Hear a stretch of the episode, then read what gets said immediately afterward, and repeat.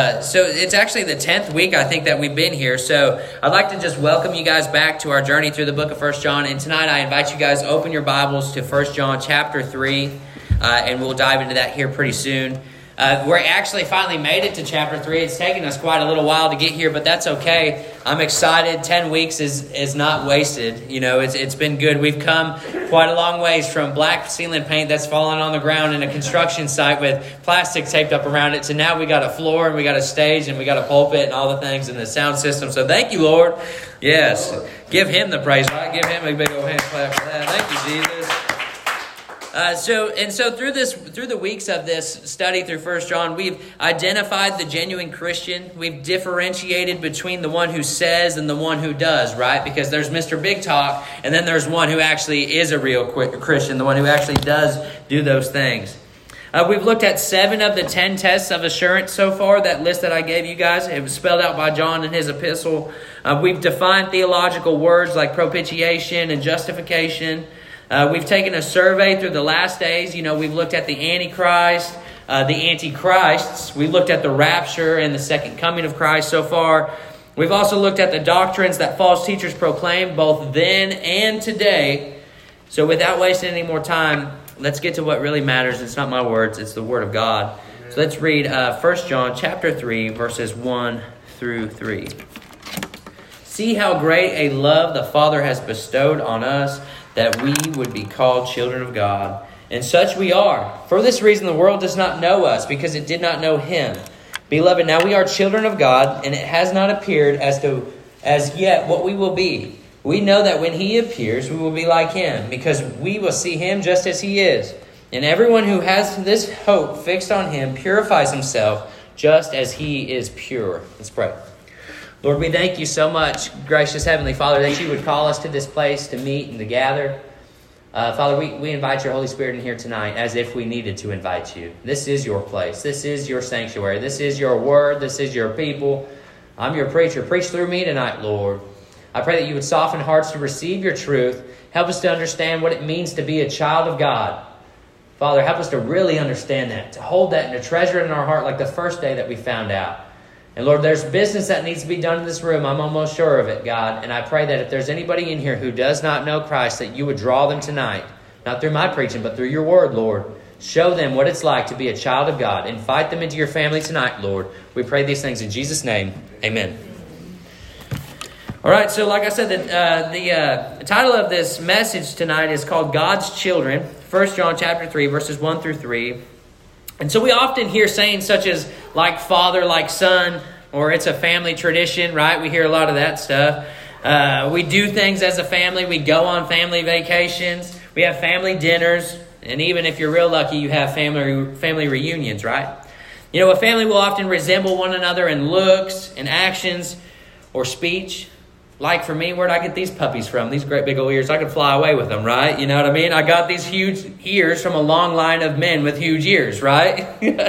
Let's get back on track. All jokes aside, family is is very important. It's God's design. You know, it it it, it is as a family that we're nurtured, that we're taught, that we're protected. It's how we multiply. In ancient times, they banded together as a clan, as a family. That's how they survived, right? We've lost sight of that today. Family's irreplaceable, and it's something that everyone wishes that they had. However, many of us, you know, we don't have families that are together, right? Maybe they're broken and they're scattered by sin.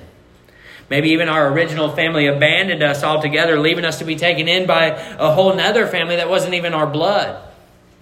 Some families get together to eat and celebrate, then behind everybody's back, gossip and ridicule and slander each other and create wars and cause division. Families can be messy, families can be painful, families can be wonderful, but family can also be eternal, guys. There's one family that really matters. Amen? Amen. Tonight, Lord willing, I'll share with you about a family that will never leave you or abandon you, an eternal family that loves unconditionally a true family with a father greater than anyone or anything. Amen. So I, I, just invite you guys follow along with me as we dive into the first point of this sermon, and it's found in 1 John chapter 3, verse 1. Let's read it again. The first point is the Father's love. See how great a love the Father has bestowed on us that we would be called children of God. Such and such we are. For this reason, the world does not know us because it did not know Him.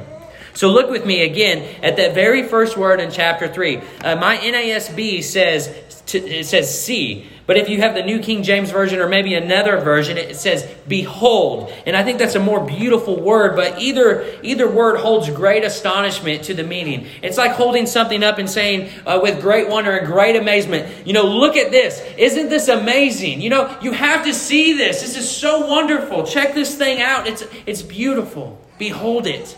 See what I got? And that's exactly how John's calling us to look at this. Uh, you know, and, and, what exactly is John calling us to behold? Uh, what's he calling us to see? Finish the sentence with me here in verse 1. See or behold how great a love the Father has bestowed on us that we should be called children of God, and such as we are. Many of us have forgotten what it's like to be a child of God, right? But we are children of God if we're saved under the blood of Christ. I'm getting ahead of myself. But sometimes we forget just what that really means. There's huge principles that are in play uh, and actions that come with that, gifts that come with being a child of God.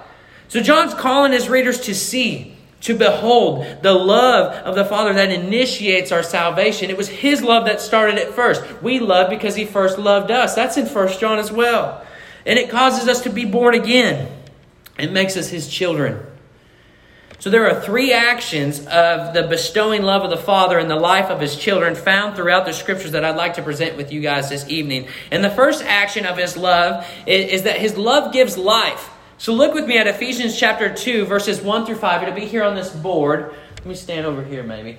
And you were dead in your trespasses and sins, in which you formerly walked according to the course of this world, according to the prince of the power of the air, of the spirit that is now working in the sons of disobedience among them, we too all formerly lived in the lust of our flesh, indulging the desires of the flesh and of the mind, and were by nature children of wrath, even as the rest.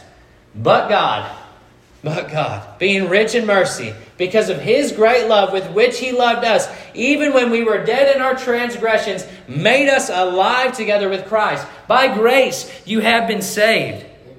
Amen. The love of God that existed before the foundations of the world, which is Ephesians chapter 1, verse 4. You can flip over there and check it, check me on that. Made us alive together with Christ Jesus. That same love. You know, we you you just read that verse with me.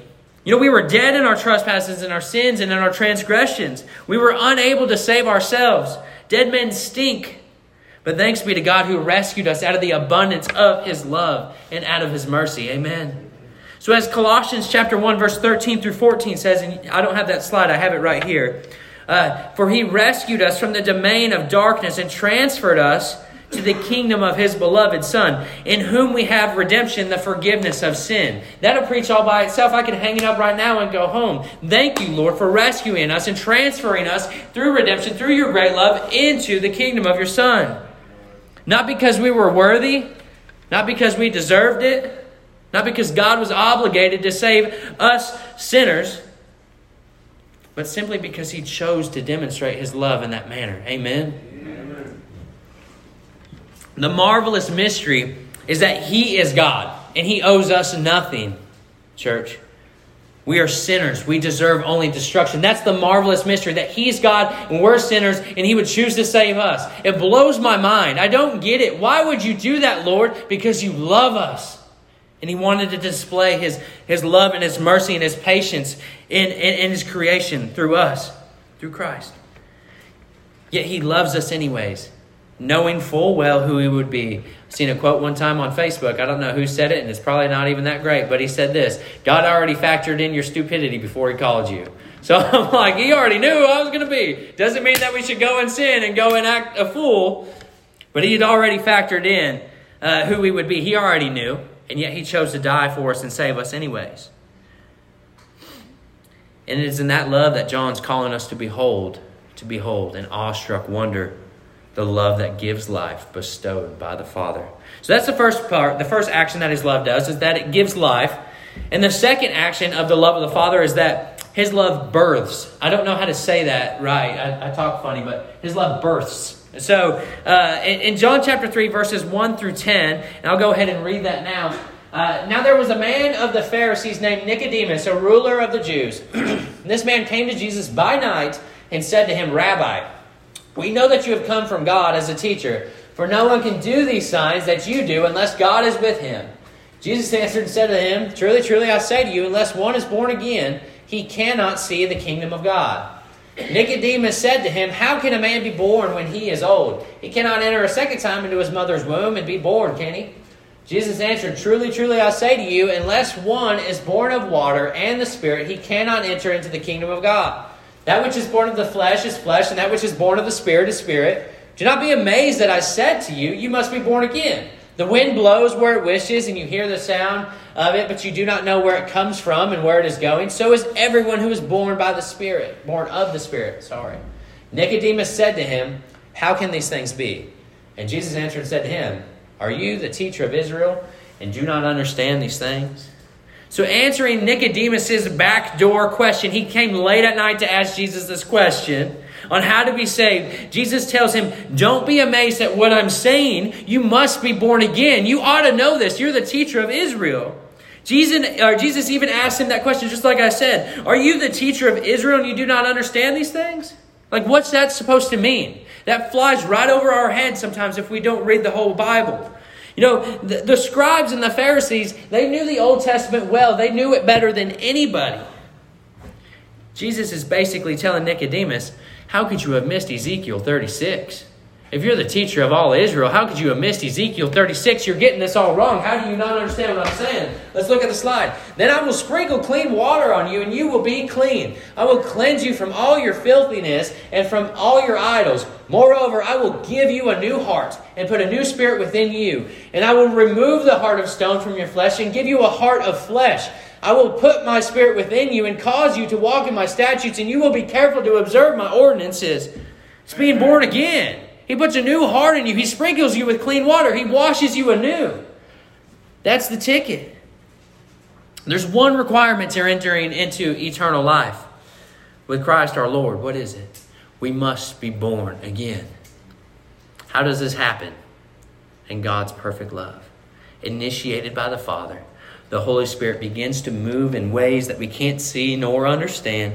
And in the process of, of regeneration, through the new birth, God cleanses us with the clean water of His Word. He removes our, uh, from us our old heart of stone that's hard, can't feel nothing. And He puts in us a new heart, a heart of flesh, a heart of flesh that beats.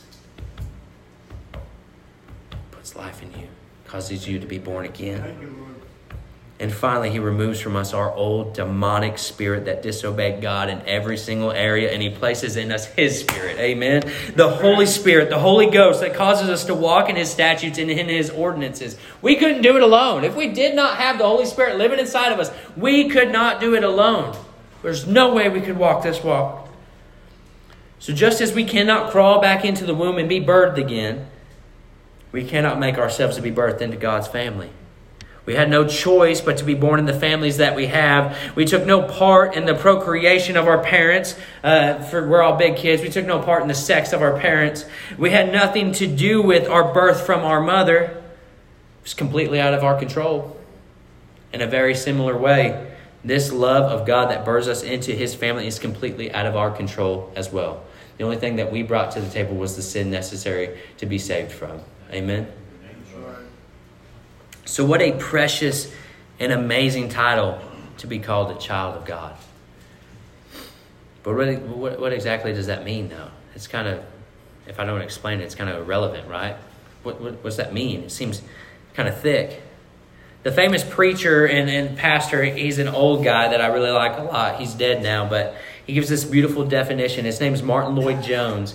Uh, and it says this The word child always puts the emphasis on uh, or wait, the word child always puts the emphasis upon the common nature that the child is derived from the parent and shares the nature and blood of the parent. It emphasizes this internal, vital, organic aspect of the relationship rather than the legal position. And what John, therefore, is reminding us of us here in this passage is that we who are truly Christians are sharers of what? The very life of God.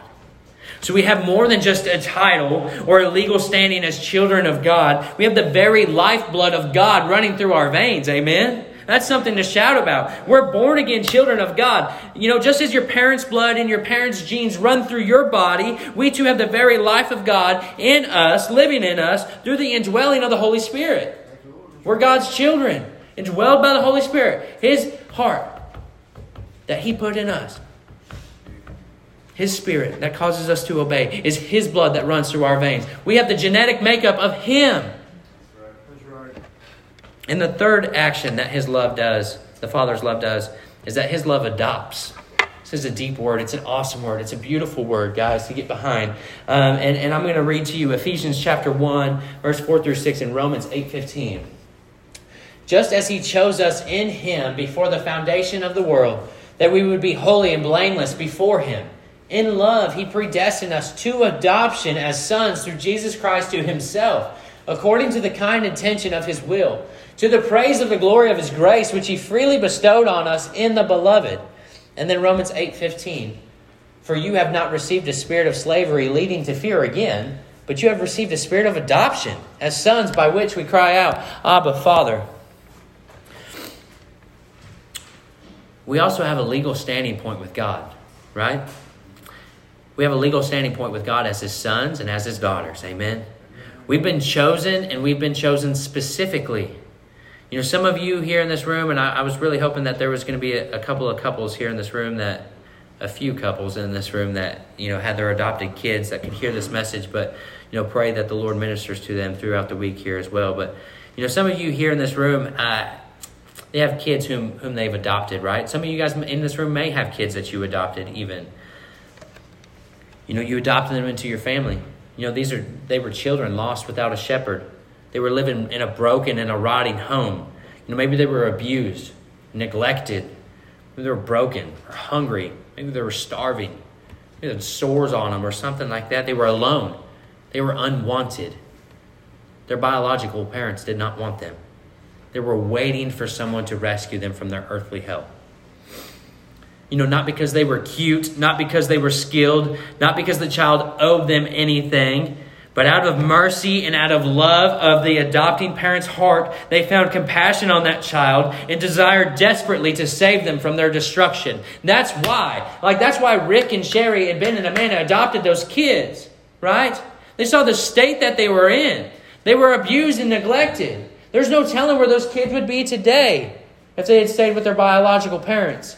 But what man meant for evil, God intended for good. And God worked it out in a way where they're in a nice house. They're wearing nice clothes. They're taking baths every day. They're eating food. They're fed. They've inherited a last name. They've been adopted. It's beautiful. They were perishing, yet somebody come along, not because they were cute. They were filthy and in rags. It would be hard. They were born with alcohol and drugs in their system. They wouldn't be easy. And yet they reached down and they picked them up. They held him like it was their own little child and they dusted him off. And they brought him into their home. And they prepared a room for him. And they gave him their last name. They gave them the full rights of the rest of their children, the rest of their family. Just as it is for us, we too have been adopted. Amen. You, Not by any earthly means, but for those of us who have trusted in Christ as Savior and who submit to Him as Lord, it is us who have been adopted into sonship. We've inherited the same kingdom as Jesus Christ, and He is our brother. Amen. Being adopted as sons and daughters, we come to a place where we can cry, Abba, Father, which means it, it holds a deep endearment. That word is Greek, and it holds a deep endearment uh, in the name, much like a child calling out the name Daddy. It's like crying out, Daddy, Daddy, I need you. Daddy, I've fallen down, I've broken my leg, or I've scuffed my leg up. I need you. Help me. As children of God, adopted through the blood of Christ, we too can cry out, Father, as a little child, and trust that all will be fine. He will protect us, He will heal us, and He will raise us up at the last day. Amen. He is faithful. He's a good daddy, He's a good father. And I say that in the most respectful way that I can, Lord, when I say that word. And, that, and this brings to my mind that we have two families that are in play in the world today. Uh, and, and I'll share it with you. So, as we look again at Ephesians chapter 2, verses 1 through 3, thank you, Drew. You're awesome. And you were dead in your trespasses and sins, in which you formerly walked according to the course of this world, according to the prince of the power of the air, of the spirit that is now working in the sons of disobedience. Among them, we too all formerly lived in the lust of our flesh, indulging the desires of the flesh and of the mind, and we were by nature children of wrath, even as the rest. So, looking again at this passage in Ephesians 2, it's clear to see that there are two families that exist in the world the children of the devil and the children of God. Amen? There, there's one or the other. There, you can't have both and. You can't be riding the fence. Uh, my, a child of the devil is everyone who has never been saved by the Lord Jesus Christ, as you see in that scripture. We were all there once before. So if you failed to place your trust in Jesus Christ, you, my friend, are a child of the devil and you are under the wrath of God. You are a son of disobedience. In fact, the passage in Ephesians says specifically that you are a child of wrath, a son of disobedience. I said it again, just for good, good measures. You know, the other family, the one that we've given the most attention to thus far in this passage of Scripture, is the children of God. That's the right family to be in, guys. You know, this is the family, the and the only family that you want to be in. Uh, there, there's no other family better than this. The, it's the best family on the block, right? The Father's love is love that we cannot find in anything or anywhere anyone else. And look, if you're not in this family right now, if you are a, a, son of disobedience, if you're a child of wrath, if you're a child of the devil, you need to throw open your bedroom window. You need to run out and you need to run away into the family of God, into his home, and he'll receive you. Get going and get going now. Jump away, run away from it, straight into the arms of the only family that truly loves you God's family. Because the devil don't love you, and everyone else that's in that family don't love you either. They only want to see you perish along with them. Because why? Misery loves company. I promise you this that God is waiting on the front porch. He knows you're coming, and He's ready to give you life. He's ready to cause you to be born again, to adopt you as a son or a daughter, and give you full rights into His kingdom and a bedroom to rest your head. Amen. I remember what it was like when I finally, like this house that we got right now that we just moved into. I'm 28 years old, and this is the third time I've ever had my own place. Within, what, two years? In less than two years, this is the third house I've ever had. I'm 28. Dude, come on. I, most of my friends were getting houses at 18 and 19 or whatever, or they had a nice house growing up and stuff. They had places to go. And, and uh, me growing up, everything I owned could fit in two grocery sacks, and I could travel back and forth between my mom and my dad. By the time I got comfortable here, I'd have to go over here. The time I got comfortable here, I'd have to go back there. And then between there, the rest of my time was spent couch surfing, floating around in everybody in everybody's house. I was homeless, you know? Never had a house. 28 years old now, and I got a place.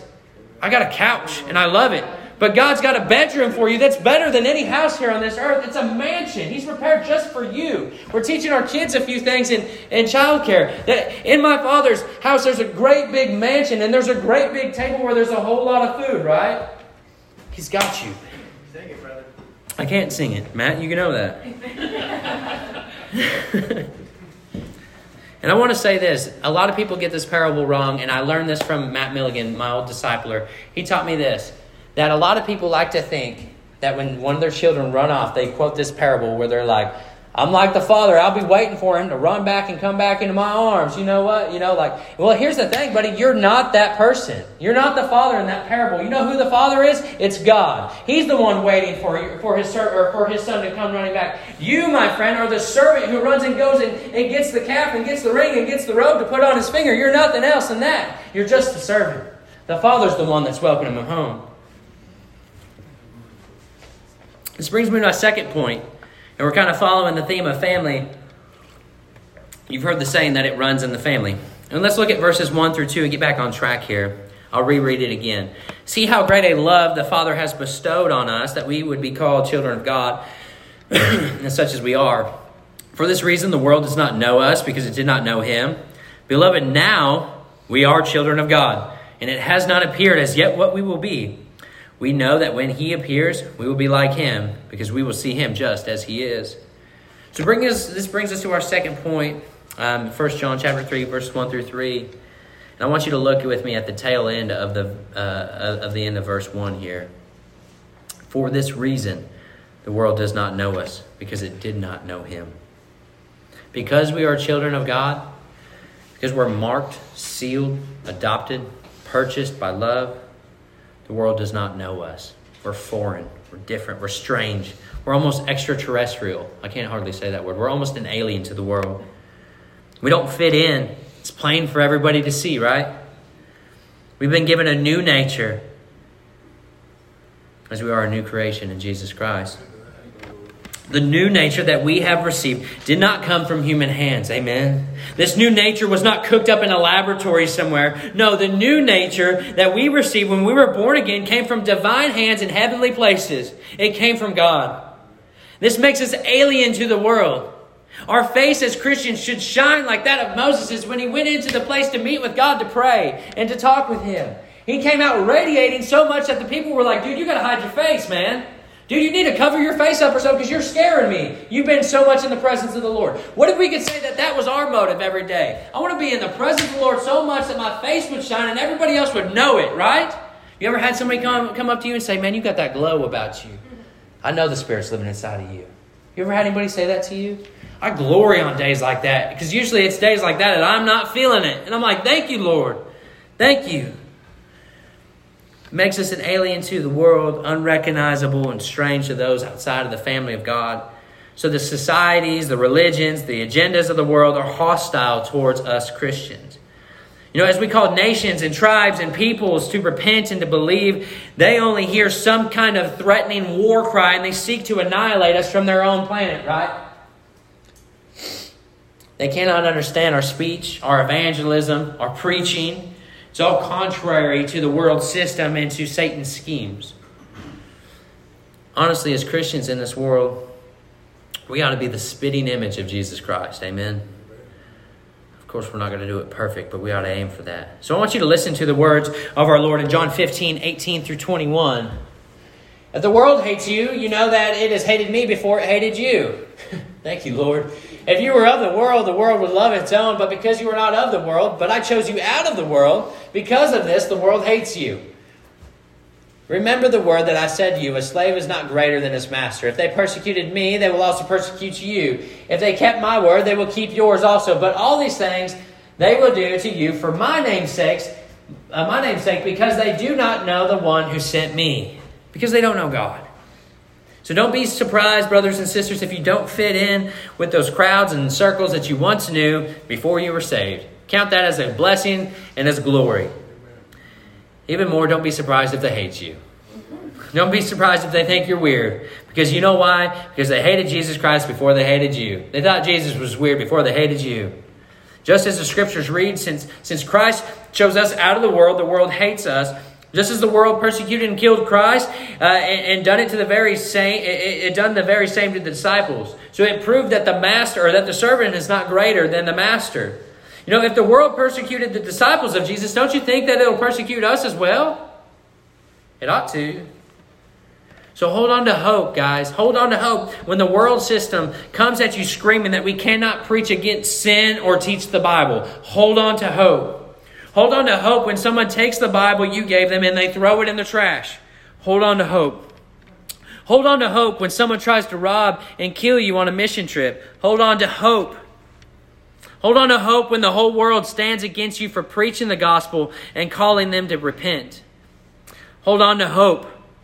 Hold on to hope when you're thrown in jail, beaten up, tried in a courtroom for the name of Jesus Christ. Amen. It's fine. I'll speak a little louder. It's all good. Why? Because what does verse 21 say? But all these things they will do to you for my name's sake, because they did not know the one who sent me. They're doing it for Jesus' name's sake. They do it because they are of the world and they do not know the Father. They are doing it because you are a Christian and not of this world. So, what assurance, I mean, what great assurance there is in persecution. If we're being persecuted for the name of Jesus Christ, what amazing assurance that is. Hold on one second. Pause. Time out. Do a little quick battery exchange. I don't need it, I don't think. Sorry, Steve. Love you, brother. Thanks, man. Bro. All right, well, these are dead. Nope, nope, we're on. Can you hear me now? Yeah. Okay, we're back at it now. You know, Charles Spurgeon once preached to a whole auditorium of like 20,000 people with no microphone, and they all heard the message. So I think, I think we could probably do it too, maybe. so the two families that are work, or the two families are at work here yet again. The children of the devil, you know, they blend right into the systems of the world, the agendas of the world, and their brothers and sisters in the world. Satan is their father. And then children of God, on the other hand, stick out like a sore thumb.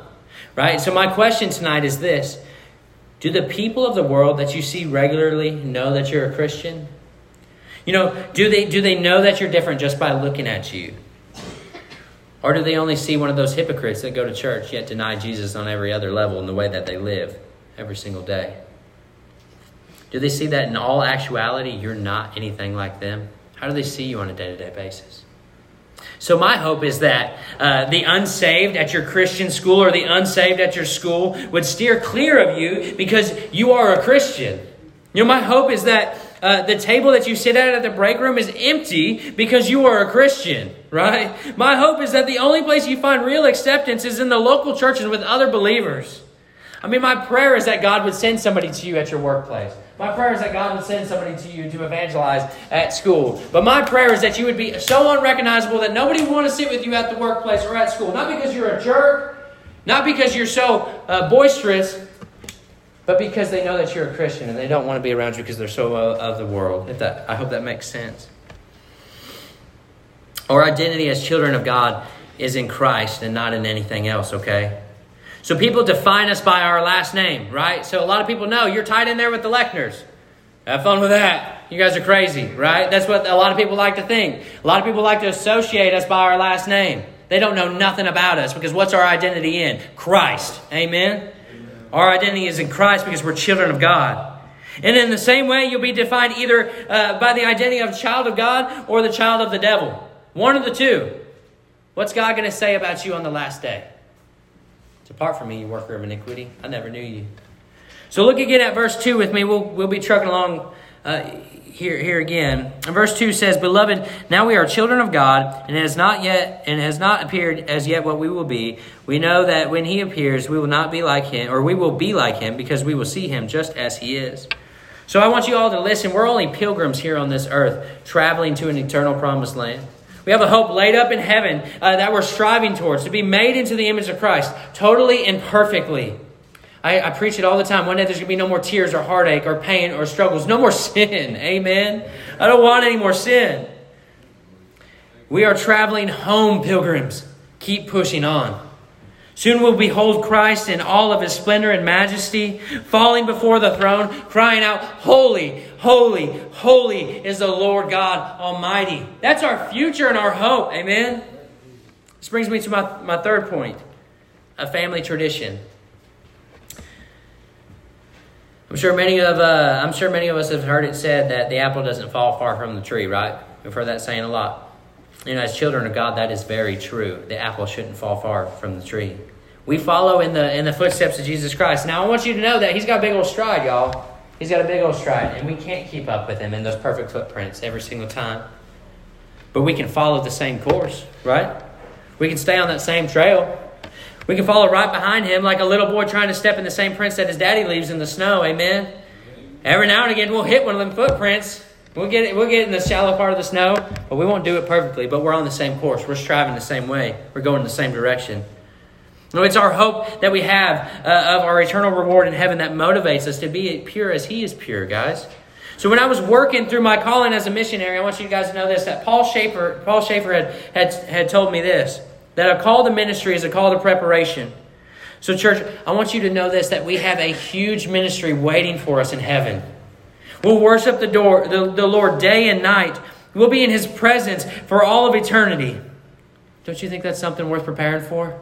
Something to get ready for, right? When we get ready for a sermon, I prepare a lot to get up here and preach. When you prepare to go run, you might stretch and warm up and do some calisthenics or something to go so you don't tear a hamstring. We're going to worship day and night for all of eternity and praise the Lord. That's something worth preparing for, guys. This is our practice ground. Get ready and go. Boot up. Let's go. God calls us to be set apart and useful to the Master. He tells us to cleanse ourselves, to flee from youthful lust, to resist the devil, to be holy, for he's holy. So, can you honestly say that you're purifying yourself as the passage says? Can I say that? Look at the life of Jesus. It's unattainable on earth, yes. Does it mean that we shouldn't strive towards that perfection? Nope. It means we should be in that same path, following like a daddy after eh, eh, following like following our daddy in, in the footprints in the snow. We must follow Jesus. We must imitate him. I want you to think about it like this: that some of you, uh, some of you guys, uh, have good families that like to get to get together on big holidays, right? Or get together on the holidays for a big feasts and whatnot. You know, some of y'all got moms and dads or grandmas and grandpas that like to cook a certain food, right? And in the Lechner family, it's like yeast rolls and fried rice and stuff like that. Uh, you know, they've been doing it the same way for 50 years or however long it is. Well, when you get there, well, when you get in the kitchen, you start to take over that food dish as the generations start to pass. How do you make it? Right? You make it just like they did, right? Because it was like grandma's rolls or it was like grandma's egg mom's egg rolls right he? Like i love your mom's egg rolls. You know do you leave out some salt? Absolutely not. Do you leave out a little bit of yeast? No. You don't leave anything out. You cook it just the same way they did or else the food won't turn out or taste uh, taste right. It won't turn out the same. It's a family tradition. You don't leave any of the steps out or the processes out. You do the same thing they did. The exact same and when you don't do it the exact same, you realize you don't get the same product. In the same way, walk like Jesus walked. Make life with Him a family tradition and follow His every step. And in this, you'll imitate the perfect recipe as a child of God. Amen? Amen. And He will be satisfied with the fruits of your labor. And I want you guys to lean in and I want you guys to listen real close, guys. Much like the, much like the well done that you desire to hear from your grandma after cooking the rolls, uh, just like she did at the end of this pilgrimage through the world, at the end of at the end of our life, we want to hear these words from God. Well done, my good and faithful servant. Well done. You followed me. Amen. So if, follow with me as we close. What words are you going to hear on that day, guys? Are you going to hear well done? Are you going to hear depart from me, you worker of iniquity? Which one? There's only two options. One is for the children of God, while the other belonged to the children of wrath, the sons of disobedience. Well done is the phrase I pray God speaks to all of you guys. But in a room this size, I'm confident, very confident, that someone in here is deceived. Someone in here is not a child of God. Don't leave here tonight without getting that all straightened up, guys, okay? Turn from your wicked ways. Trust in the mighty name of Jesus, and He will save you. He will bring you into the family of God. He will place a royal robe over you and give you a new name. Amen? If God's drawing you through the Spirit tonight, do not harden your heart. Stop white knuckling the seat. Come and be saved. Know this that Jesus is in heaven. He's gone to a, he's gone to prepare a place for you. He says this because in my Father's house there are many mansions, and He's got one just for you. So, if you, in case you missed it, man, Jesus Christ stepped down from his throne. He was born of a virgin. God, born of a virgin, humbled himself to the lowliest of lows, lived a perfect, sinless life, was beaten, abused, rejected, despised, hung on a cross for you and for me, for our sins. He took on the wrath of God so that we may have forgiveness in sins in Christ Jesus. He, he died he, and he, he went into a or two, but after three days, you know what he did? He raised again. He was rose again. He taught and he ministered, and then he ascended to the right hand of God, and he's coming back again. That's the gospel message. And if you believe that with your heart and you confess that with your mouth, you will be saved. It's simple as that. Come. Come. Let's pray. Lord, we love you and we thank you. We praise you for all that you do, Lord, in this place and Waymaker. And God, I just pray that you would continue to stir in the hearts and the minds and the will of these men and these women that are in this place. Father, I prayed tonight before I came up here for salvation. And Father, I pray that you would answer my prayer. God, I pray for uh, repentance of sin. And I pray, God, that we would come to an understanding and know that we are children of God, Lord. Help us to, to own that title, to know we're adopted, to know that we've been born again, to know that we have been made alive, that we're a new creation, Father. Help us to hold on to those promises and walk through the rest of the week radiating your glory, Lord. Father, we love you and we thank you. We give you the praise, and it's in Christ's name. Amen.